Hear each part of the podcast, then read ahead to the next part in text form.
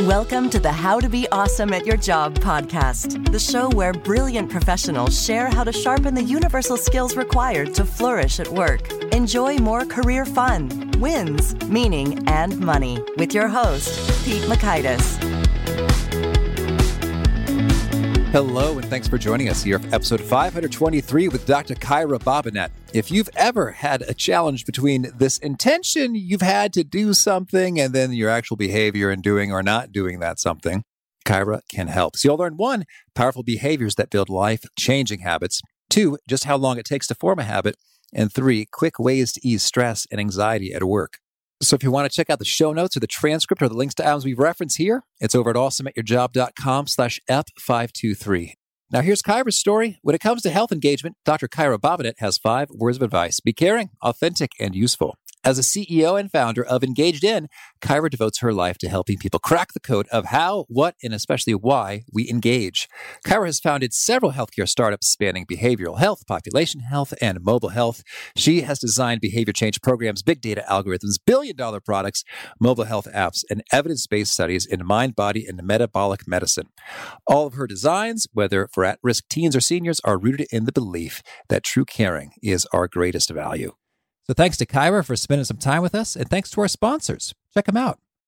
One sponsor to check out is LinkedIn Jobs. Did you know that you can post a job for free at linkedin.com slash be awesome? And with a fresh year, perhaps you're like many small business owners looking for some fresh insight and talent to make 2024 extra amazing. Well, LinkedIn Jobs has created tremendous tools to help you find the right professionals for your team faster and free. I love how they make it so easy with their promotion and selection tools. LinkedIn isn't just another job board. No, no, no. LinkedIn has a vast network of more than a billion professionals, which makes it the best place to hire. Here's some fun facts 86% of small businesses get a qualified candidate within 24 hours, and small businesses rate LinkedIn jobs number one in delivering quality hires versus leading competitors. You can post your job for free at linkedin.com slash be awesome.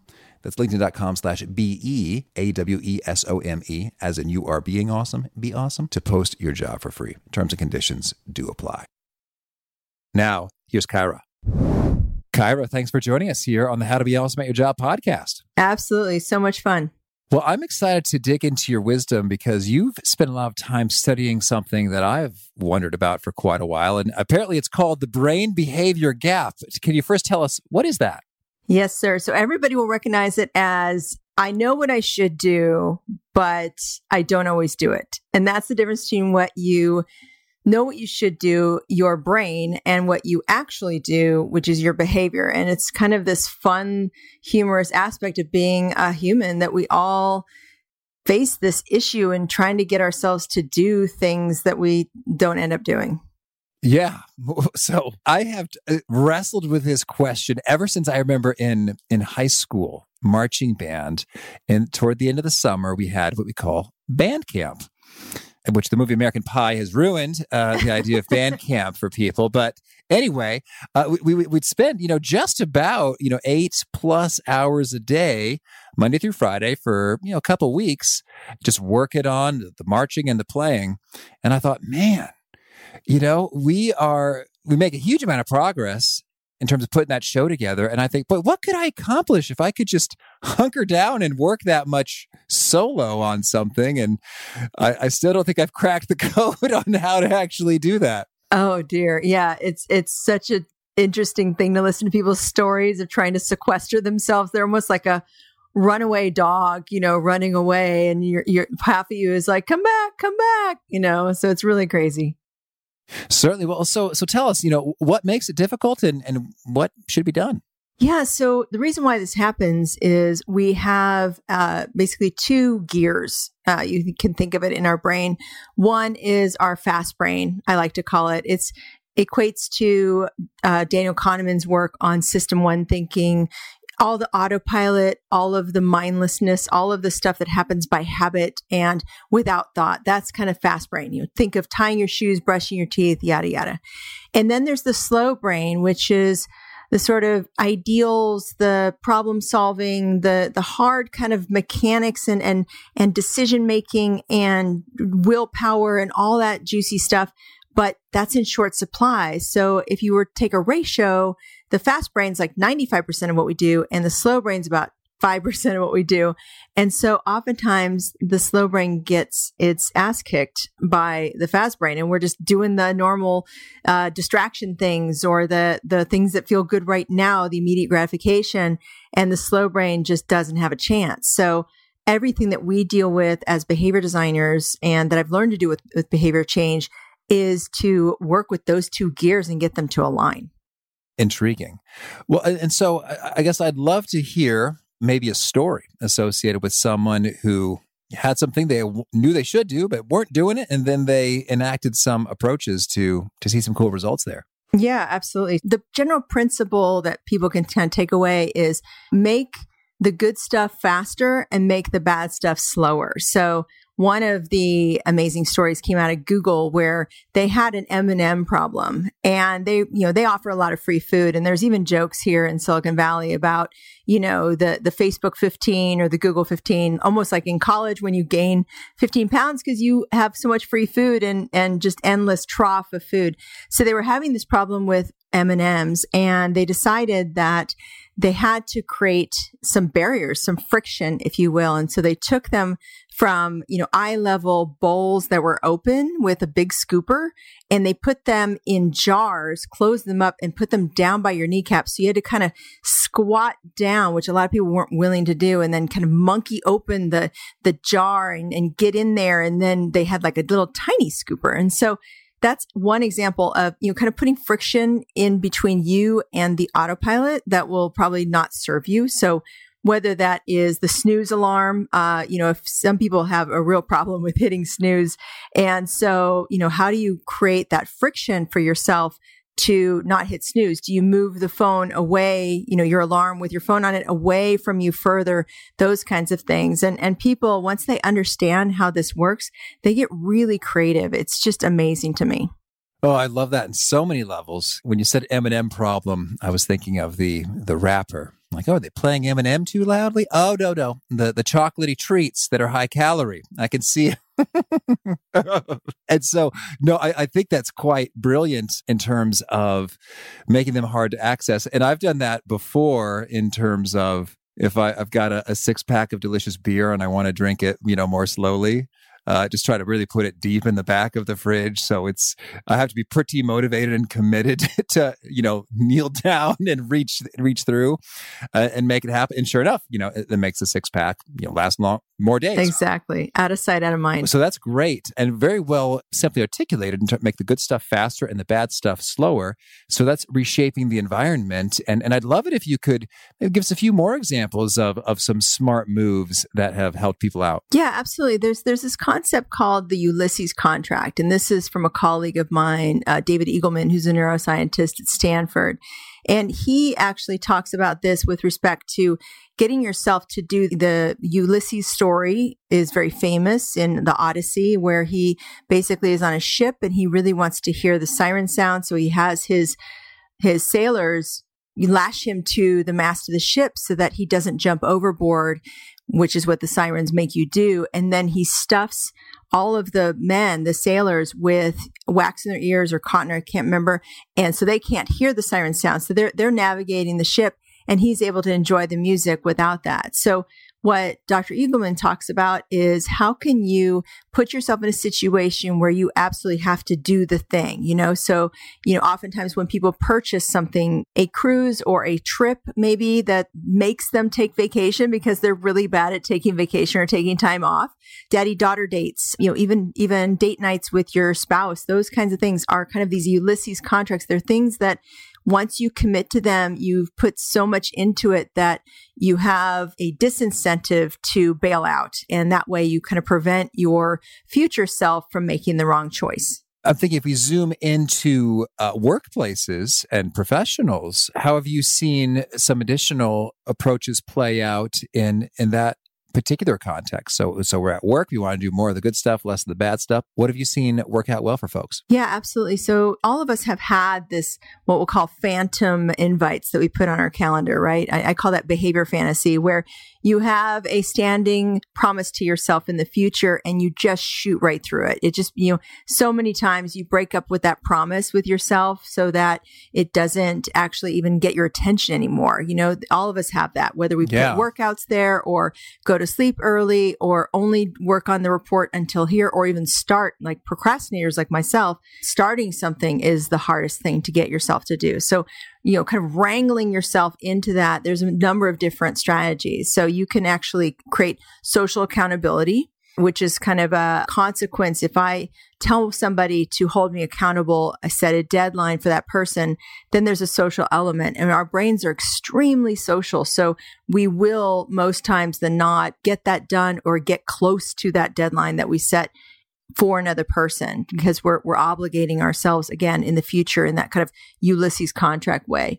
Another thing that people do is create a reward system for themselves. So that could be an emotional reward, that could be giving themselves a treat of some kind. Hopefully it's not going to uh, work against your health in any way. But if there's something you've been really wanting to do, a freedom, a delight, a, a just a little celebration that you want to send that signal of dopamine and even oxytocin, which is another reward chemical to your brain by really making it a point to celebrate and create a reward system at the end, much like you would train an animal. Well, please share some examples of great rewards and celebrations. And we had BJ Fogg on the, the show earlier who, who had some great uh, perspectives on this. And, and I think it, it warrants some elaboration. So you want to be careful that it doesn't sort of work against other goals like, oh, it's going to be a delicious Reese's peanut butter cup or something. I don't know with, with high calories.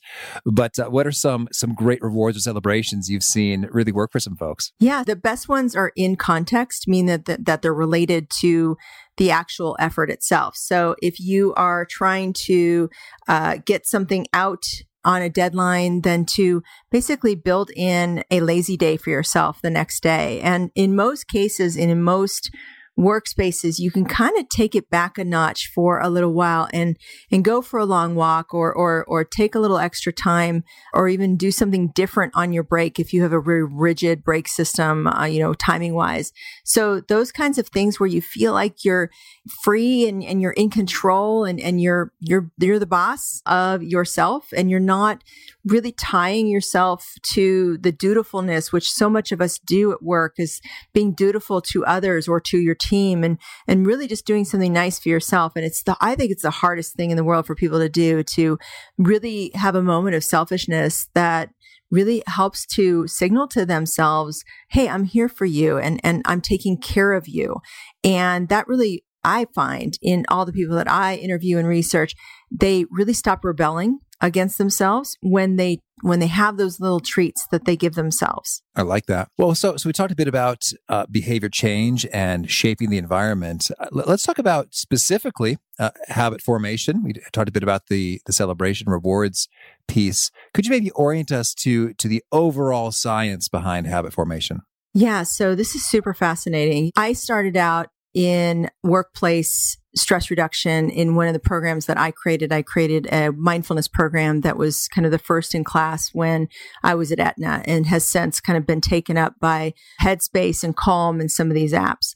So those are all really great. And I am still a proponent of mindfulness, but I find that unless I can make something as mindless as tying your shoe, it's not going to survive your modern life.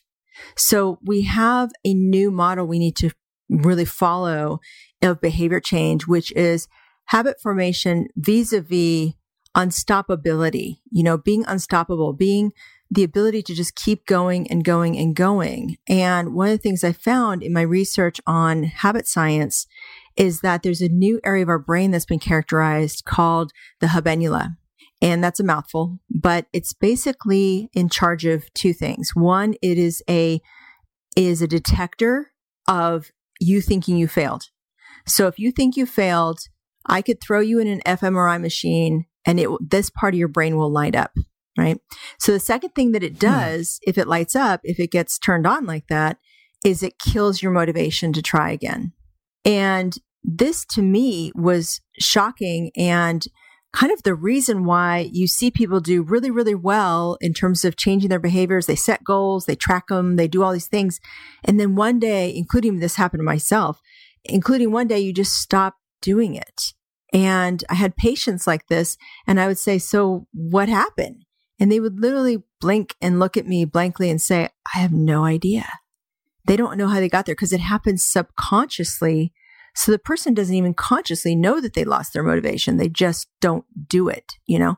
And so one of the things with habit formation is that if you practice and if you practice and practice, you'll find something that you can get to go. You can close that brain behavior gap, get yourself to practice and practice and practice. And as the brain responds to that repetition, what it does is it creates like almost like a highway. It lays down the asphalt so that you can drive even faster. So that behavior goes faster and faster and faster, and it becomes part of your fast brain, that autopilot mindlessness area that we talked about at the beginning. So that to me was just amazing and shocking. And so it completely changes the paradigm of how to change behavior. Right. Well, and I think it have all sorts of implications there. The habenula, you think that you failed, so it kills your motivation to to try again. I guess I'm imagining then one implication may be that you want to maybe reduce the size of the thing you're trying to habituate so that you don't fail. You know, you, you keep on winning again and again and again and, and building that highway. Is, is that accurate? You know, that's the safest thing. And I know BJ, who's one of my mentors, is really into making it small. I do think that you can really get a higher percentage of shots on goal if you start with small.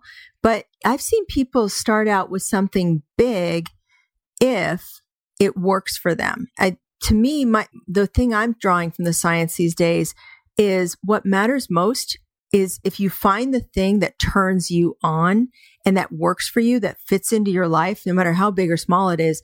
Usually it is small, especially with somebody who's a little shaky in their confidence in that particular area, which is what BJ is really good at is just like getting that wheel to turn, you know, in people and simplifying it and making it tiny. You know, he calls his program tiny habits even. So I do believe that that's a really good you know, kindergarten place for everybody to start safely. But I also noticed in my own research that the more important thing that we found is something called the iterative mindset that we're calling the iterative mindset because we found people who change their habits, big habits, big lifestyle habits against all odds, but they did it by finding their experiment, by looking at it as an experiment and then iterating or tweaking and tinkering with it until it worked for them. So maybe you can kind of see that as a small change too. Understood. And while we're talking about laying the highway, roughly, I, I guess that maybe there's I've seen all kinds of different ranges quoted in different places, but how long does it take to form a habit? Is it 28 days? Is it 66 days? Uh, does it depend? And what does it depend on? Can you lay it down for us? Well, Pete, I just so happen to be nerdy enough to know the answer to that. oh, please. I actually, you know, about four years ago, I got, I had that, I asked myself that same question and I had my neuroscience team really, really scrub the scientific literature and put together a model based on the evidence that was there. So actually, it takes one full year to fully what's called myelinate, which is that pavement in the brain that makes it super fast. The electrical signal can go way faster for a new habit to form. And that's with fairly, you know, daily, if not multiple times a week repetition of that habit. And so what happens when you have a highway after about a year is that you've got now two copies of the same behavior. You have the old copy of, in my case, I used to go through the drive through all the time as a just a easy way to get a meal. And as I broke that habit, my competing habit, my my adult one year old habit was to cook at home for my kids.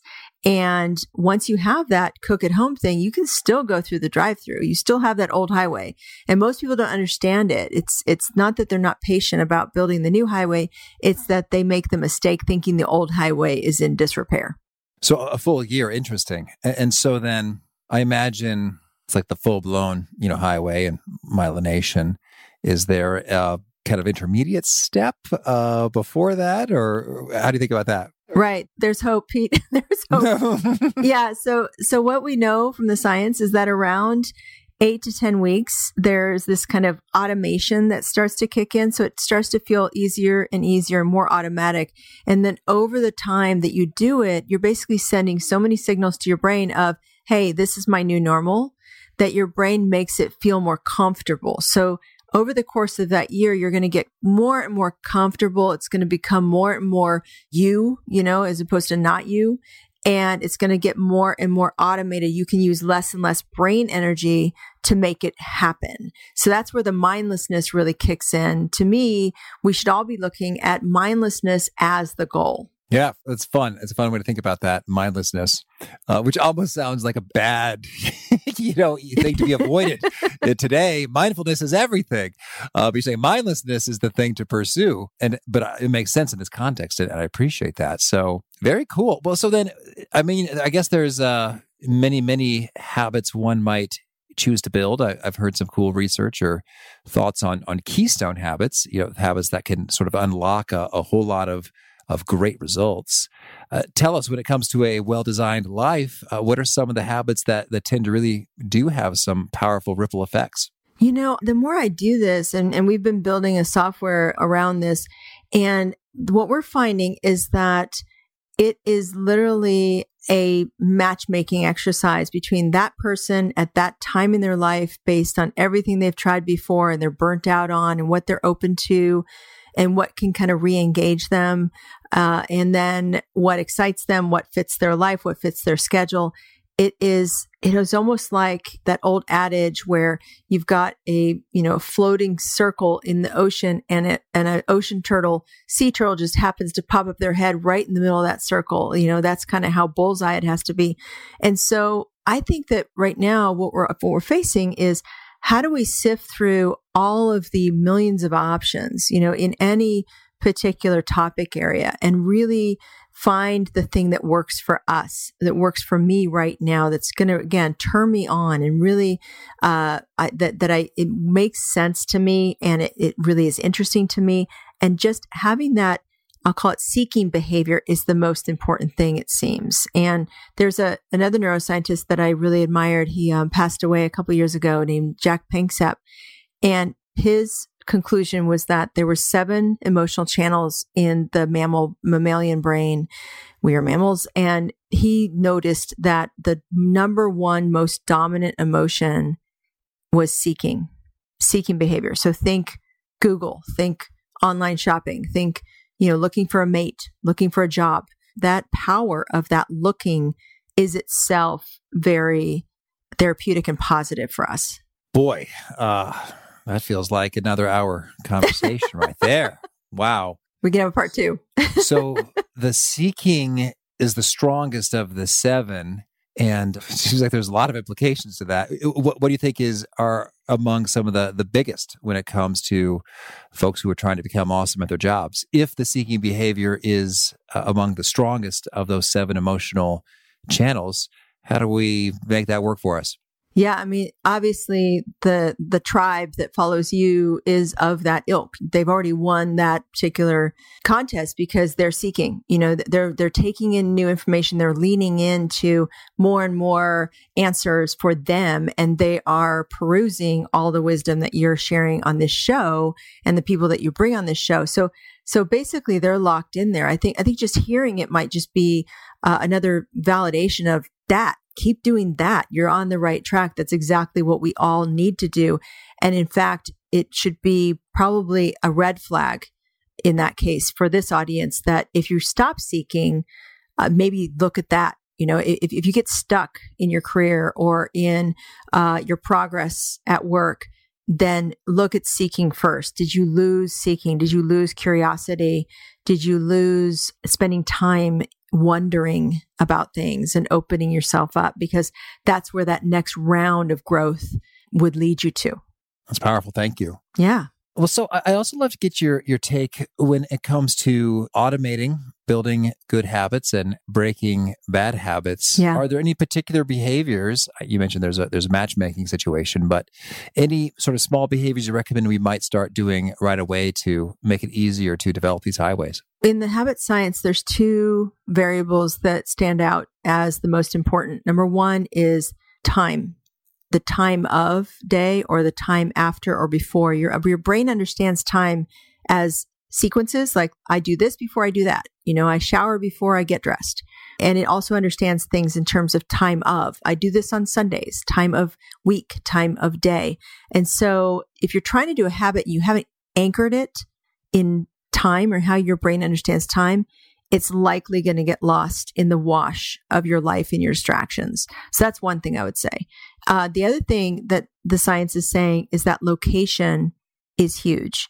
We also understand I do this in my car. I do this, you know, in uh, at my desk. I do this when I go to the, the cafeteria. You know, those kinds of triggers, contextual, they're called context cues, are the thing that really helps to anchor the habit in space, if you will. So you've got time and space.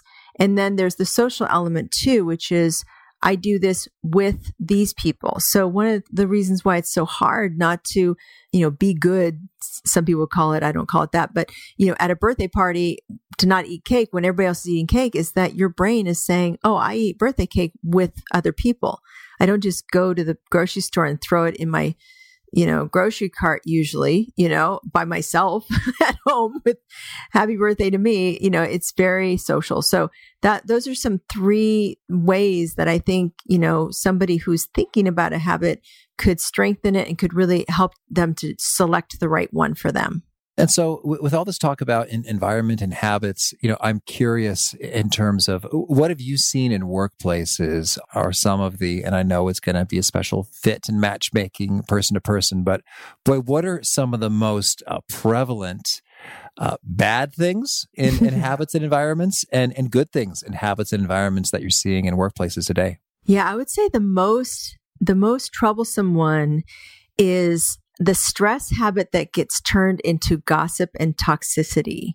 So most cultures don't have a, I'll call it an anus of for the stress that gets built up there. Pardon, I, am a doctor, so we you know that kind of yeah. word is available to me. It might be the first time the word anus has been uttered on the show. Thank yeah, you, Kyle. Yeah.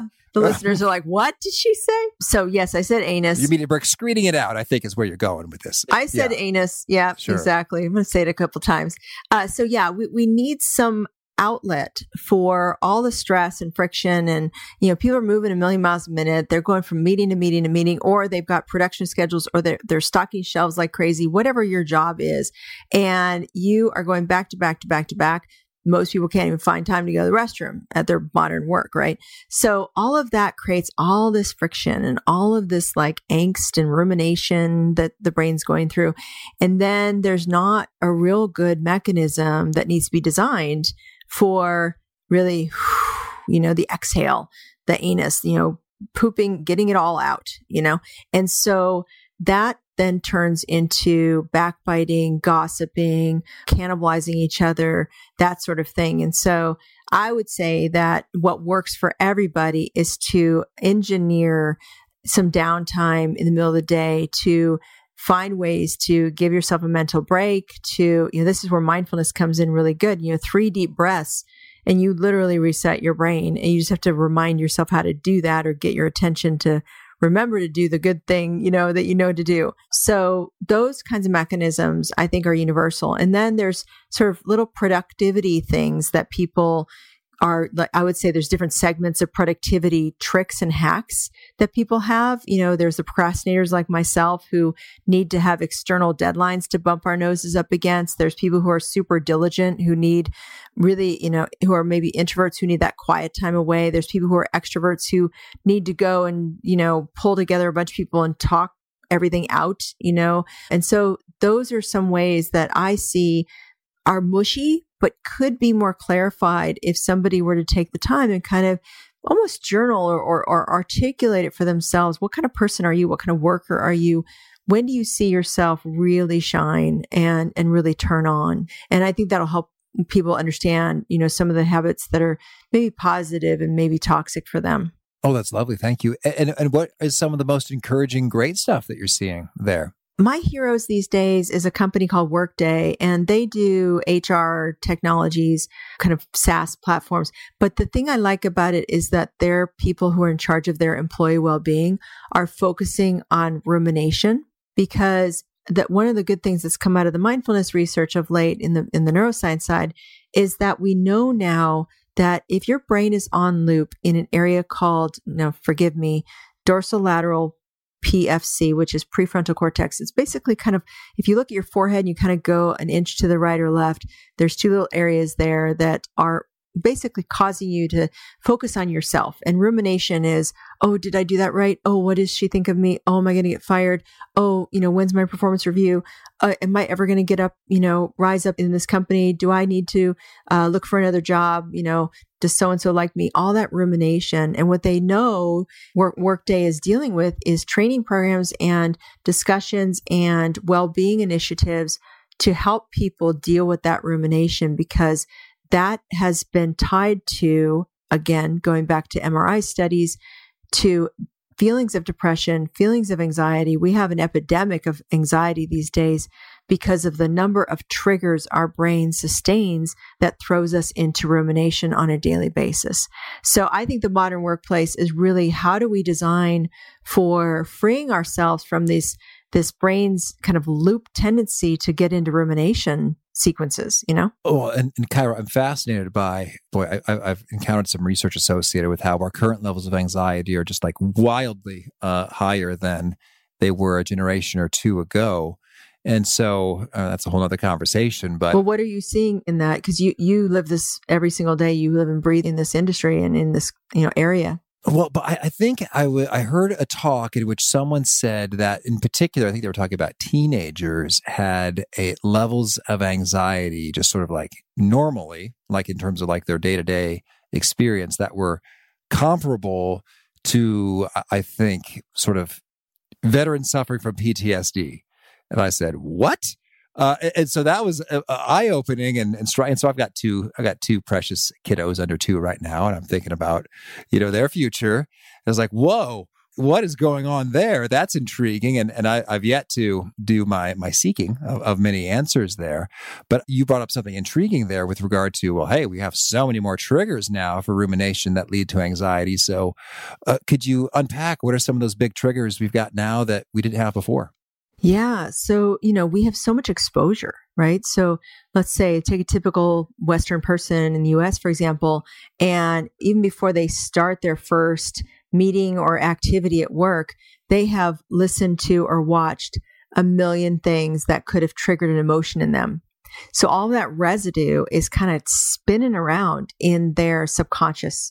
And that's going to lead to rumination if they do not do something consciously and mindfully about it. So if they don't ground out and say, I send compassion to that war torn area I just heard about, or I just heard about the fires in my area, or a, a, tornado that happened in the Midwest, or any of those things, like it does land in the brain. And even if you think you're tough and you move on, it moles around inside. And so that's the kind of fodder or tinder by which this rumination fire just starts to to burn and starts to go and go and go.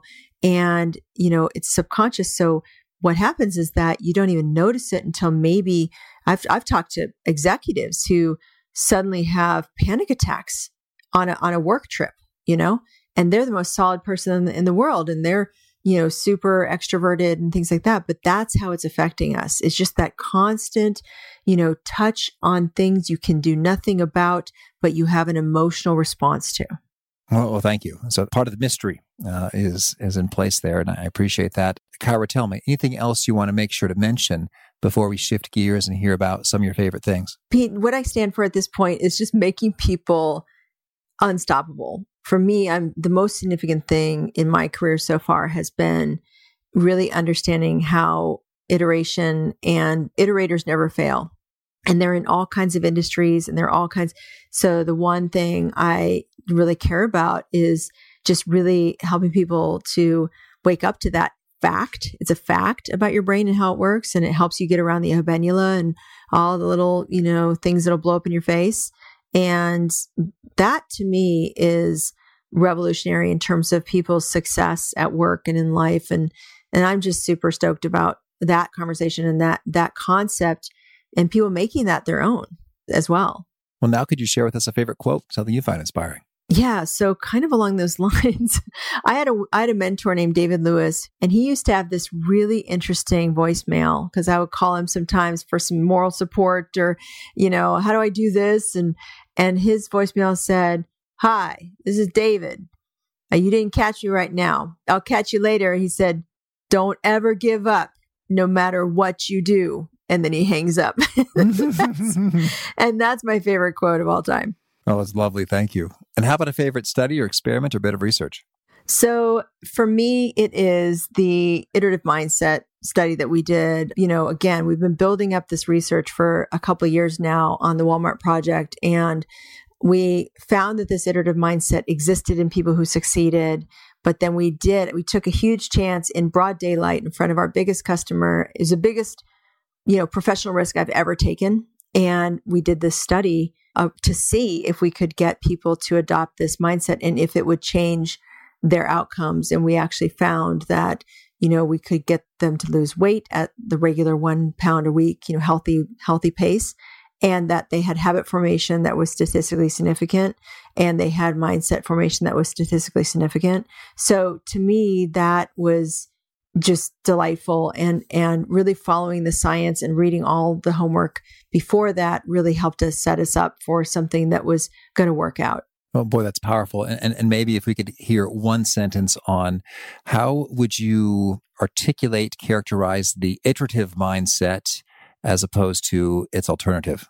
Yeah, and and the credit goes to the MacGyvers of the world. You know, this is something that even though I'm putting language to it, this is found in nature. So people just are so clever and it's so amazing. So these are people that worked for Walmart, lower socioeconomic status. They had every stressor, every time and money constraint in the world, family not being supportive of them, and they changed their health. They changed their lifestyle to be healthy against all these odds. And what they all had in common was this iterative mindset, which is two parts that we can tell. Number one is they see what they're trying next as an experiment. It's not this like do or die. It's not a goal. It's just, hmm, maybe I'll play with this a little bit. Maybe I'll practice this a little bit. So they see it as a practice. They see it as a non consequential experiment. That's part number one. Part number two is when they need to change something, either because a life disruptor came in, you know, they, they had to move away from their favorite gym or um, their shift changed and they can no longer do what they were doing before, cooking for their kids, whatever, they would iterate. And much like tech here in Silicon Valley, that iteration, that, that sort of relentless iteration of I'm just going to iterate and tweak and tinker until I find the next thing that works for me made them different from everybody else because everybody else goes, Oh, I failed. Boom, they hit their habenula boom, they stop trying without even knowing it. And boom, they quit. They quit trying. And that is the biggest problem. So, and every time I talk to clinicians or people who have changed their lives, they recognize this pattern. They're like, that's how I do it, you know? So I know that it's real. I know that it's natural. I know that it's not like high academia, but it's something that everybody can do to make their life better. And in fact, I haven't met a single person who has made their life better who didn't do it in this way. Powerful. Thank you. Yeah. Now, could you share with us a favorite book? Yeah. So, my favorite book that I read every night with my husband, just one little passage because it's teeny tiny. It's called The Tao Te Ching with Stephen Mitchell as the interpreter. And I just love it because it kind of messes with my sense of reality. It, it says, you know, um, you know, do without doing and that just is one of those koans that just like, what? I don't understand. So I, I, I like making myself feel like I'm confused and I don't really understand this deep, profound philosophy stuff, but I still like to take it in and try to uh, chew on it a little bit. And how about a favorite tool, something you use to be awesome at your job? So for me, I use a couple things. You know, for my to-do list, I like the Clear app, and I only look at the top three things every day because your brain only understands sets of three. I also have been using Otter lately to write my new book, and that just transcribes all my words because I'm better at talking than sitting down and making myself write. And that's one of those, you know, Ulysses contract things. And then I also, every year it's coming up now, I'm going to do another vision board for 2020. So I actually do a vision board. I do it with just a big Sharpie and a big, nice piece of poster board. And I put it up for the year and pretty much everything that happens in the year follows that vision board.